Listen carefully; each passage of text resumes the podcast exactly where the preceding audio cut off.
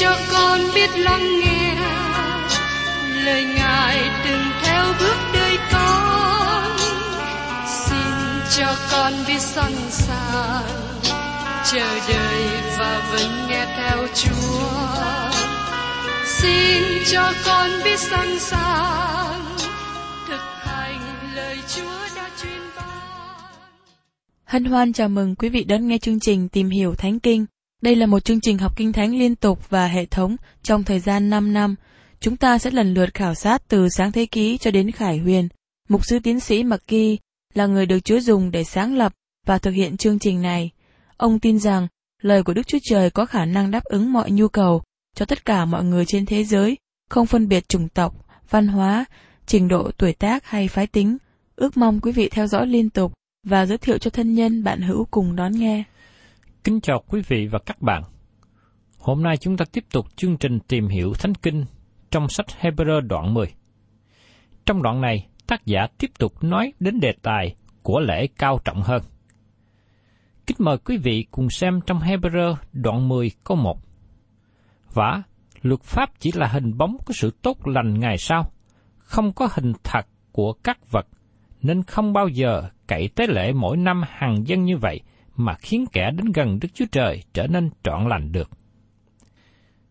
Khi chúng ta kết thúc Hebrew đoạn 9, chúng ta thấy tác giả nói rằng nếu một người không tin Chúa Giêsu là Chúa của thế, thì khi chết chỉ còn sự đoán xét mà thôi.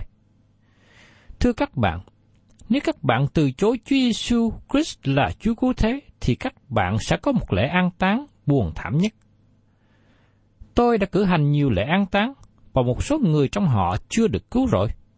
Lúc đó tôi thấy nhiều sự đau khổ cho những người thân trong gia đình, và đó là điều luôn xảy ra. Tôi nhớ đến người vợ đến dự lễ an táng cho chồng của bà. Anh ta là người nghiện rượu, người vợ nương cậy nhiều vào người chồng. Trong buổi lễ an táng, tôi cố gắng giảng một sứ điệp. Không phải sứ điệp của sự an ủi, nhưng là sứ điệp của tinh lành. Sau đó bà vợ đến với tôi, nhìn thẳng vào mặt tôi và hỏi, có hy vọng nào không? Tôi trả lời, có một hy vọng cho bà, nhưng không có hy vọng nào cho chồng của bà. Anh ta là người phạm thượng, anh ta từng nói rằng, tôi không hữu ích gì cho hội thánh, tôi không hữu ích gì cho Chúa Giêsu, tôi không hữu ích gì cho bất cứ cơ đốc nhân nào. Vì thế, sau sự chết của chồng bà, chỉ có sự phán xét đang chờ đợi cho ông ta. Thưa các bạn, khi chúng ta bắt đầu trong Hebrew đoạn 10 câu 1 này, tác giả dùng chữ vả để tiếp tục nói đến đề tài nói về Đấng Christ là của lễ cứu chuộc tội lỗi. Vả, luật pháp chỉ là bóng của sự tốt lành về sau, không có hình thật của các vật. Luật pháp Môi-se chỉ thực hiện một mục đích, đó là một hình ảnh để dạy cho dân Israel. Bởi vì Đức Chúa Trời dạy dân sinh rõ ràng, cho nên Ngài đón phạt họ nặng nề hơn. Khi Chúa Giêsu còn trên thế gian, Ngài nói rằng, Hỡi Jerusalem, Jerusalem, ngươi giết các tiên tri và quăng đá các đấng chịu sai đến cùng ngươi, bao phen ta muốn nhóm họp con cái ngươi như gà mái túc và ấp con mình dưới cánh mà các ngươi chẳng muốn. Các bạn thân mến, nếu các bạn không tin Chúa Giêsu, sự đón phạt của Đức Chúa Trời sẽ đến trên các bạn cách nặng nề. Ngày nay, nếu các bạn có dịp đi trên đường phố Jerusalem, đi những nơi mà Chúa Giêsu đã đi qua trước đây, các bạn thấy nó bị phủ trùm bởi các mảnh dụng của gạch đá. Tại sao như thế? Bởi vì thành phố này bị đón phạt. Đã nhiều lần, Chúa đã cố gắng nhóm hiệp những người được chọn lại với chính Ngài. Ngài đã ban cho họ cụ ước với những lời giải dỗ rõ ràng, thể hiện qua các nghi thức. Đối nghịch với sự sáng là sự tối. Trước đây, đất nước chúng ta ở trong sự tối tăm, nhưng hiện nay có ánh sáng tinh lành chiếu rọi vào. Và tôi cảm tạ Đức Chúa Trời vì tinh lành đã được truyền đến Việt Nam. Và hiện nay có nhiều người tiếp nhận ánh sáng cứu rỗi này. Tôi đã tiếp nhận sự sáng của sự cứu rỗi, và tôi mong ước quý vị và các bạn tiếp nhận sự cứu rỗi đó cho chính riêng mình. Quốc gia Israel có kinh thánh cựu ước. Đây là sách tỏ bài những hình ảnh căn bản rõ ràng. Nhưng rất tiếc, nhiều người không nhận thấy ý nghĩa của nó. Cựu ước là một quyển sách với những hình ảnh đơn giản mà Đức Chúa Trời cố gắng nói với con dân của Ngài. Đấng cứu thế chết thay cho tội lỗi chúng ta. Giờ đây, tôi xin kêu gọi các bạn chú ý đến một việc quan trọng khác nữa. Luật pháp môi xe liên hệ chặt chẽ đến đền tạm và nghi thức dân của lễ. Vì thế, nếu các bạn có ý tách biệt các điều răn của Đức Chúa Trời và luật lệ liên hệ đến nghi lễ là việc hoàn toàn sai. Nếu các bạn muốn quay trở lại với hệ thống luật pháp môi xe và đặt mình dưới 10 điều răn, các bạn cần phải lập một đền tạm nhỏ và khởi sự nuôi chiên để dân của lễ. Nhưng, thưa các bạn, Đấng Christ đã hoàn tất mọi điều này. Giờ đây, chúng ta đang sống trên một nền tảng khác biệt, một nền tảng cao hơn. Chẳng hạn như Đức Chúa Trời muốn chúng ta có sự vui mừng trong cuộc sống. Luật pháp mô xe không hề hứa điều đó. Nhưng khi luật pháp được ban cho, có sấm chớp và dân chúng sợ bị đánh chết. Nhưng khi Chúa Giêsu đến, Ngài chịu chết trên thập tự giá để chúng ta được sự sống. Tiếp đến, xin mời quý vị cùng xem trong Hebrew đoạn 10 câu 2. Nếu được, thì những kẻ thờ phượng đã một lần được sạch rồi, lương tâm họ không còn biết tội lỗi nữa. Nhưng đó, há chẳng thôi dân tế lễ hay sao? Nếu của lễ mà họ dân có thể cất đi tội lỗi của họ, thì chỉ cần dân một lần đủ rồi. Nhưng họ dân của lễ nhiều lần, chứng tỏ rằng các của lễ này không có hoàn toàn. Một điều rất lý thú để chú ý rằng, sau khi Chúa Giêsu chết trên thập tự giá, mấy năm sau đó đền thờ ở Jerusalem bị thiêu hủy. Dân chúng Israel không thể xây dựng một đền thờ khác. Họ chỉ có thể làm một mô hình nhỏ trưng bày trong khách sạn có tên là Holy City. Nhưng hiện nay họ không có đền thờ. Và nhìn về tương lai gần, họ vẫn chưa có khả năng xây dựng một đền thờ nào khác các bạn thấy rằng khi Chúa Giêsu trở nên của lễ hy sinh, điều đó kết thúc nhu cầu đền tạm và đền thờ. Nếu được, thì những kẻ thờ phượng đã một lần sạch rồi, lương tâm họ không còn biết tội lỗi nữa. Nhưng đó há chẳng thôi dân của lễ sao? Ngày nay, dân Israel không còn dân của lễ chuộc tội nữa. Họ không còn cảm nhận về tội lỗi, hay không còn lương tâm biết tội lỗi nữa. Và tiếp đến trong Hebrew đoạn 10 câu 3. Trái lại, những của lễ đó chẳng qua là mỗi năm nhắc lại cho nhớ tội lỗi. Thật ra, các của lễ chỉ nhắc cho dân Israel rằng hệ thống dân của lễ không hoàn tất và họ cần phải trở lại thực hiện mỗi ngày. Các của lễ chỉ là cái bóng nó không phải là hình thật, không phải là một hiện thực. Các bạn thấy rằng, các bạn không thể sống với hình bóng, vì nó không đủ. Các bạn không thể sống với hình bóng của cái nhà các bạn cần có một căn nhà thật sự để ở. Một lần nữa, các của lễ này sẽ không phải lặp lại nếu nó đã hoàn tất. Thí dụ như, khi một người nói rằng ông ta được chữa khỏi bệnh, nhưng vẫn còn tiếp tục uống thuốc mỗi ngày, ông ta chưa được chữa lành. Khi một người tiếp tục chân của lễ chuộc tội mỗi năm, người ấy chưa được chữa lành khỏi tội lỗi. Nhưng chính Đấng Christ chân của lễ một lần đủ cả. Trong khi đó, của lễ trong cựu ước nhắc nhở tội lỗi năm này đến năm khác. Họ phải thực hiện ngày đại lễ chuộc tội mỗi năm. Điều đó có nghĩa gì? Có nghĩa rằng họ tiếp tục chờ đợi một hình ảnh thật và hiệu lực sẽ đến. Cho đến ngày Đấng Christ chết trên thập tự giá, Ngài kêu lớn lên, mọi sự được trọn, mọi sự hoàn tất. Và năm sau đó, không còn ngày đại lễ chuộc tội nữa. Và trong Hebrew đoạn 10 câu 4 nói tiếp, vì quyết của bò đực và dê đực không thể cất tội lỗi đi được. Chúng ta để ý thấy rằng, quyết của các sinh tế chỉ có thể che đậy lên tội lỗi, cho đến khi chiên con của Đức Chúa Trời đến và cất của tội lỗi của thế gian đi. Như lời của Giăng Baptist tuyên bố và được ghi lại ở trong văn đoạn 1 câu 29. Giờ đây chúng ta đến phân đoạn kinh thánh quan trọng trong Hebrew đoạn 10 câu 5 đến câu 10. Bởi vậy cho nên, Đấng Christ khi vào thế gian phán rằng, Chúa há chẳng muốn hy sinh, cũng chẳng muốn lễ vật, nhưng Chúa đã sắm sửa một thân thể cho tôi. Chúa chẳng nhậm của lễ thiêu, cũng chẳng nhậm của lễ chuộc tội. Tôi bèn nói, hỏi Đức Chúa Trời, này tôi đến, trong sách có chép về tôi, tôi đến để làm theo ý muốn Chúa. Chúa đã nói, Chúa chẳng muốn, chẳng nhận những hy sinh, lễ vật, của lễ thiêu, của lễ chuộc tội, đó là theo luật pháp dạy. Sao lại nói, đây này, tôi đến để làm theo ý muốn Chúa. Vậy thì, Chúa đã bỏ điều trước đặng lập điều sau. Ấy là làm theo ý muốn đó mà chúng ta được nên thánh nhờ sự dân thân thể của Đức Chúa Giêsu Christ một lần đủ cả. Tại đây, tôi muốn thêm vào một phân đoạn kinh thánh mà nó giúp cho các bạn hiểu rõ thêm ý nghĩa trong lời Chúa hơn. Chúng ta trở lại với sách Sức Ai Cập ký.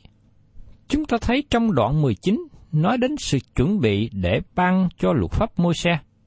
Và trong đoạn 20, 10 điều răn được ban cho. Sau đó Đức Chúa Trời ban ân điển bởi hệ thống luật pháp. Đến số Ai Cập ký đoạn 21, chúng ta có một phân đoạn kinh thánh rất là đẹp. Luật pháp đã được ban cho, và giờ đây Đức Chúa Trời nói với môi xe. Mời các bạn cùng xem ở trong sức Ai Cập ký đoạn 21, câu 1 đến câu 6. Đây là luật lệ ngươi phải truyền cho dân sự. Nếu ngươi mua một người đầy tớ Hebrew, nó sẽ làm việc trong sáu năm, nhưng qua năm thứ bảy nó sẽ được thả ra, không phải thối tiền. Nếu nó vào ở một mình, thì sẽ ra một mình. Nếu có vợ, thì sẽ ra với vợ. Nếu người chủ cưới vợ cho, và nếu vợ sanh con trai, con gái, thì nó sẽ ra một mình, và vợ và con thuộc về chủ. Nếu kẻ tôi mỏi nói rằng, tôi thương chủ, vợ và con tôi không muốn ra đi tự do, thì người chủ sẽ dẫn nó đến trước mặt Đức Chúa Trời, biểu lại gần cửa hay là cột, rồi lấy mũi dùi xỏ tay, nó sẽ hầu việc người chủ đó trọn đời. Thưa các bạn, trong ngày trước đây, nếu các bạn thấy một người đàn ông đi và có sỏ lỗ tai, các bạn thấy rằng người đàn ông này được chủ ban cho người vợ, và ông ta phải trả một giá làm nô lệ suốt đời để có người vợ đó. Đó là một lực lệ tốt lành, một việc đáng yêu. Nhưng nó có nghĩa gì? Chúng ta cùng nhau theo dõi ý nghĩa của nó, được nói tiếp ở trong Thi Thiên đoạn 40, câu 6 đến câu 8. Chúa không thích đẹp hy sinh hoặc của lễ chay. Chúa xỏ tay tôi. Chúa không có đòi hỏi của lễ thiêu hay là của lễ chuộc tội bấy giờ tôi nói, này tôi đến, trong việc sách đã chấp về tôi. Hỡi Đức Chúa Trời tôi, tôi thấy làm vui mừng làm theo ý muốn Chúa, lực pháp Chúa ở trong lòng tôi. Lời này được trích dẫn trong thư Hebrew và ứng dụng cho Chúa Giêsu. Đây là một trong những hình ảnh đẹp nhất trong Kinh Thánh. Chúa Giêsu đến thế gian và sống lớn lên như một người. Đến 30 tuổi, Ngài bắt đầu thi hành chức vụ trên đất. Đến khi gần hoàn tất thời gian chức vụ, Ngài nói, Trong các ngươi, có ai bắt ta thú tội được chăng? Ngài là đấng thánh, vô tội, không ô uế, biệt khỏi kẻ có tội.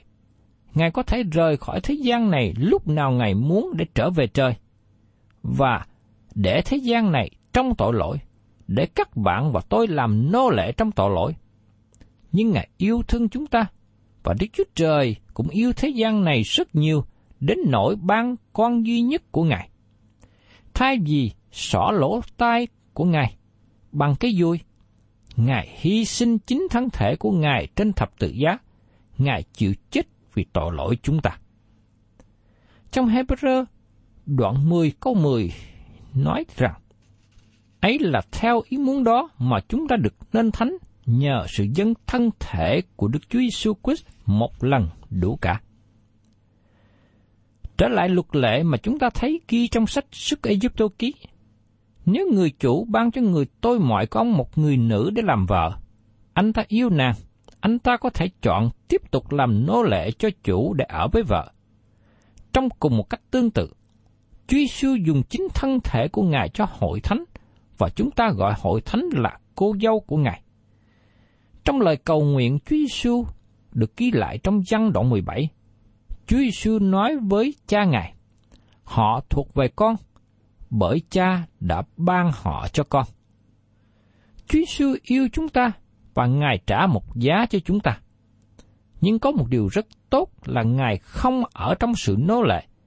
Ngài trở về trời và ngồi bên ngai tôn nghiêm của đấng rất cao. Vào một ngày sắp đến, Chúa Giêsu sẽ trở lại đem chúng ta ra khỏi cảnh nô lệ tội lỗi để ở với Ngài. Chỉ có Chúa Giêsu mới có quyền năng làm được điều đó. Đó là hình ảnh tuyệt vời biết bao. Và tiếp đến, trong Hebrew đoạn 10 câu 11, Phàm thầy tế lễ mỗi ngày đứng hầu việc và năng dân của lễ đồng một thức là của lễ không bao giờ cất tội lỗi được. Các của lễ chỉ có thể che đậy tội lỗi, chúng nó là của lễ chuộc tội, nhưng không thể cất đi tội lỗi. Các của lễ chỉ nhắc nhở rằng con người là tội nhân và vấn đề tội lỗi chưa được giải quyết. Và trong Hebrew đoạn 10 câu 12 nói tiếp, Còn như đấng này đã vì tội lỗi chân chỉ một của lễ, rồi ngồi đời đời bên hữu Đức Chúa Trời. Tại sao Chúa Giêsu ngồi xuống? Có phải vì Ngài mệt không? Không. Chúa Giêsu ngồi xuống bởi vì công việc của Ngài đã hoàn tất. Ngài chỉ chứng một của lễ chuộc tội cho cả đời đời. Và tiếp theo trong Hebrew đoạn 10, câu 13. Từ rài về sau, đang đợi những kẻ thù nghịch Ngài bị để làm bệ dưới chân Ngài vậy. Chúa Giêsu của chúng ta đang chờ đợi. Còn một số người nữa cần được cứu rỗi. Chúng ta thường xuyên cầu nguyện cho Chúa Giêsu mau đến, nhưng Ngài chưa đến. Ngài đang chờ đợi, bởi vì Ngài muốn có thêm một số người nữa được cứu rỗi. Thưa các bạn, nếu các bạn là người chưa được cứu rỗi, thì hôm nay là cơ hội mà Chúa ban cho. Xin hãy dùng lấy cơ hội này. Trong Thi Thiên 110 câu 1 Đức giê va phán cùng Chúa tôi rằng, hãy ngồi bên hữu ta, cho đến chừng ta đặt kẻ thù nghịch ngươi, làm bệ chân cho ngươi. Điều này đề cập về sự trở lại thế gian lần thứ hai của Chúa Giêsu. Nhưng trong lúc này, Ngài đang chờ đợi thêm nhiều người nữa đến cùng Ngài. Và tiếp theo trong Hebrew đoạn 10 câu 14. Vì nhờ dân chỉ một của lễ, Ngài làm cho những kẻ nên thánh được trọn vẹn đời đời. Nhiều của lễ trong cổ ước không trọn vẹn để thực hiện sự cứu chuộc. Nhưng với một của lễ trọn vẹn là Chúa Giêsu có thể làm cho các bạn nên thánh và được trọn vẹn đời đời. Tiếp đến trong Hebrew đoạn 10, câu 15 và 17. Đức Thánh Linh cũng làm chứng cho chúng ta như vậy, vì đã phán rằng, Chúa phán, này là giao ước ta lập với chúng nó, sau những ngày đó, ta sẽ để luật pháp ta vào lòng chúng nó và ghi tạc nơi trí khôn. Lại phán, ta sẽ chẳng còn nhớ đến tội lỗi gian ác của chúng nó nữa. Đây là phần quan trọng trích dẫn từ Jeremy đoạn 31. Đức Chúa Trời nói rằng, ta sẽ lập giao ước với dân Israel, Ngài sẽ không bỏ họ. Nếu các bạn đọc Kinh Thánh, thấy rõ điều đó. Giờ đây tôi xin nhắc lại cho các bạn nhớ rằng, phân đoạn Kinh Thánh trong thư Hebrew này là một phân chia lớn trong lời của Đức Chúa Trời. Nó giống như một thung lũng đặt giữa giáo ước cũ và giáo ước mới, giữa cựu ước và tân ước. Xin nhớ rằng, Đức Chúa Trời ban cho cả hai giao ước này. Trở lại trong Hebrew, đoạn 10 câu 9, Chúa đã bỏ điều trước, đặng lập điều sau. Ngài cất đi giao ước thứ nhất và lập giới ước thứ hai. Khi Chúa Giêsu chết trên thập tự giá, có một việc quan trọng xảy ra. Bức màn trong đền thờ Jerusalem bị xé ra làm hai. Từ đó, con người không còn đến với Đức Chúa Trời qua của lễ, của chiên đực hay dê đực nữa. Vì Chúa Giêsu đã mở con đường cho chúng ta qua bởi chính thân thể của Ngài. Một con đường đã mở ra cho các bạn và tôi. Xin các bạn chú ý lần nữa trong Hebrew đoạn 10 câu 10. Ấy là theo ý muốn đó mà chúng ta được nên thánh nhờ sự dân thân thể của Đức Chúa Jesus Christ một lần đủ cả. Câu này nhấn mạnh rằng, qua sự chết của Đấng Christ, việc dân tế lễ kết thúc.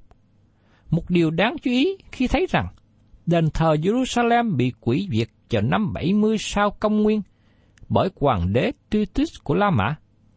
Từ đó, không còn dân quyết chuộc tội ở Jerusalem. Ngày nay cũng không còn dân quyết chuộc tội, và trong tương lai tới cũng sẽ không có nữa. Đấng Christ đã cất đi giao ước thứ nhất và Ngài lập giao ước thứ nhì. Điều quan trọng này không được nhấn mạnh một cách quá đáng. Các bạn thấy trong giao ước thứ nhất có nhiều luật lệ. Giao ước cũ này là một luật pháp, và trong luật pháp này có nhiều chi tiết. Có nhiều luật lệ chi tiết liên hệ đến việc cử hành các nghi thức và của lễ. Có 10 điều răn, có nhiều mạng lệnh phải theo. Thật sự các luật lệ này rất được thu hút bởi con người. Con người cảm nghĩ dễ làm theo luật lệ. Đó là lý do mà nhiều người ngày nay nói rằng bài giảng trên núi là tôn giáo của họ. Có thể họ không biết chính xác những gì được nói và ý nghĩa của nó, nhưng họ thích bài giảng trên núi bởi vì nó có nhiều luật lệ, nhưng họ sẽ gặp khó khăn khi họ tin rằng họ có thể giữ theo. Trong lịch sử nhân loại và nhiều nhóm tà giáo trong thời chúng ta hiện nay thực hiện điều này. Con người thích sống bởi theo một số luật lệ và nghi thức.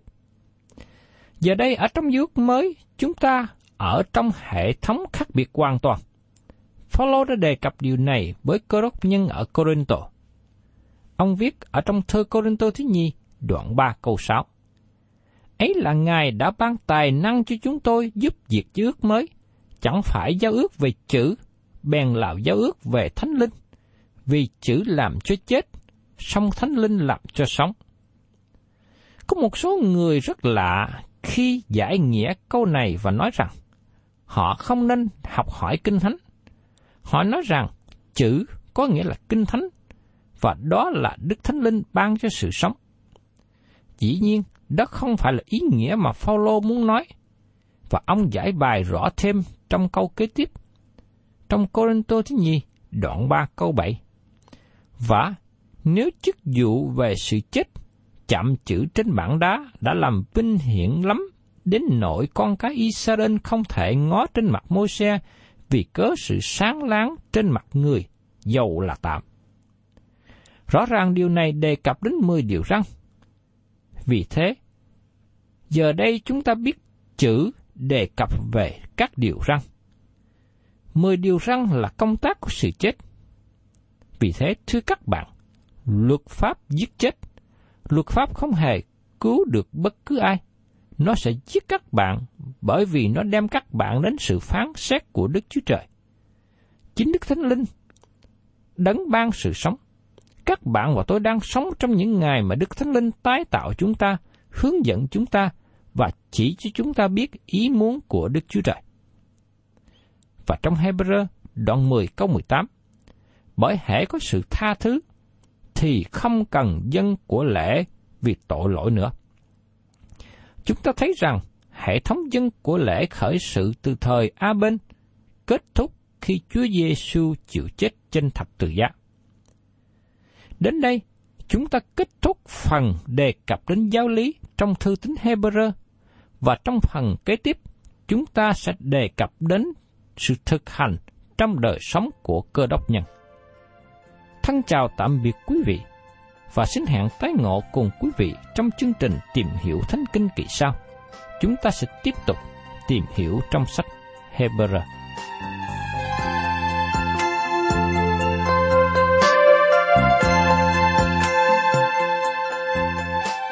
Cảm ơn quý vị đã đón nghe chương trình Tìm hiểu Thánh Kinh. Nếu quý vị muốn có loạt bài này, xin liên lạc với chúng tôi theo địa chỉ sẽ được đọc vào cuối chương trình. Kính chào quý thính giả.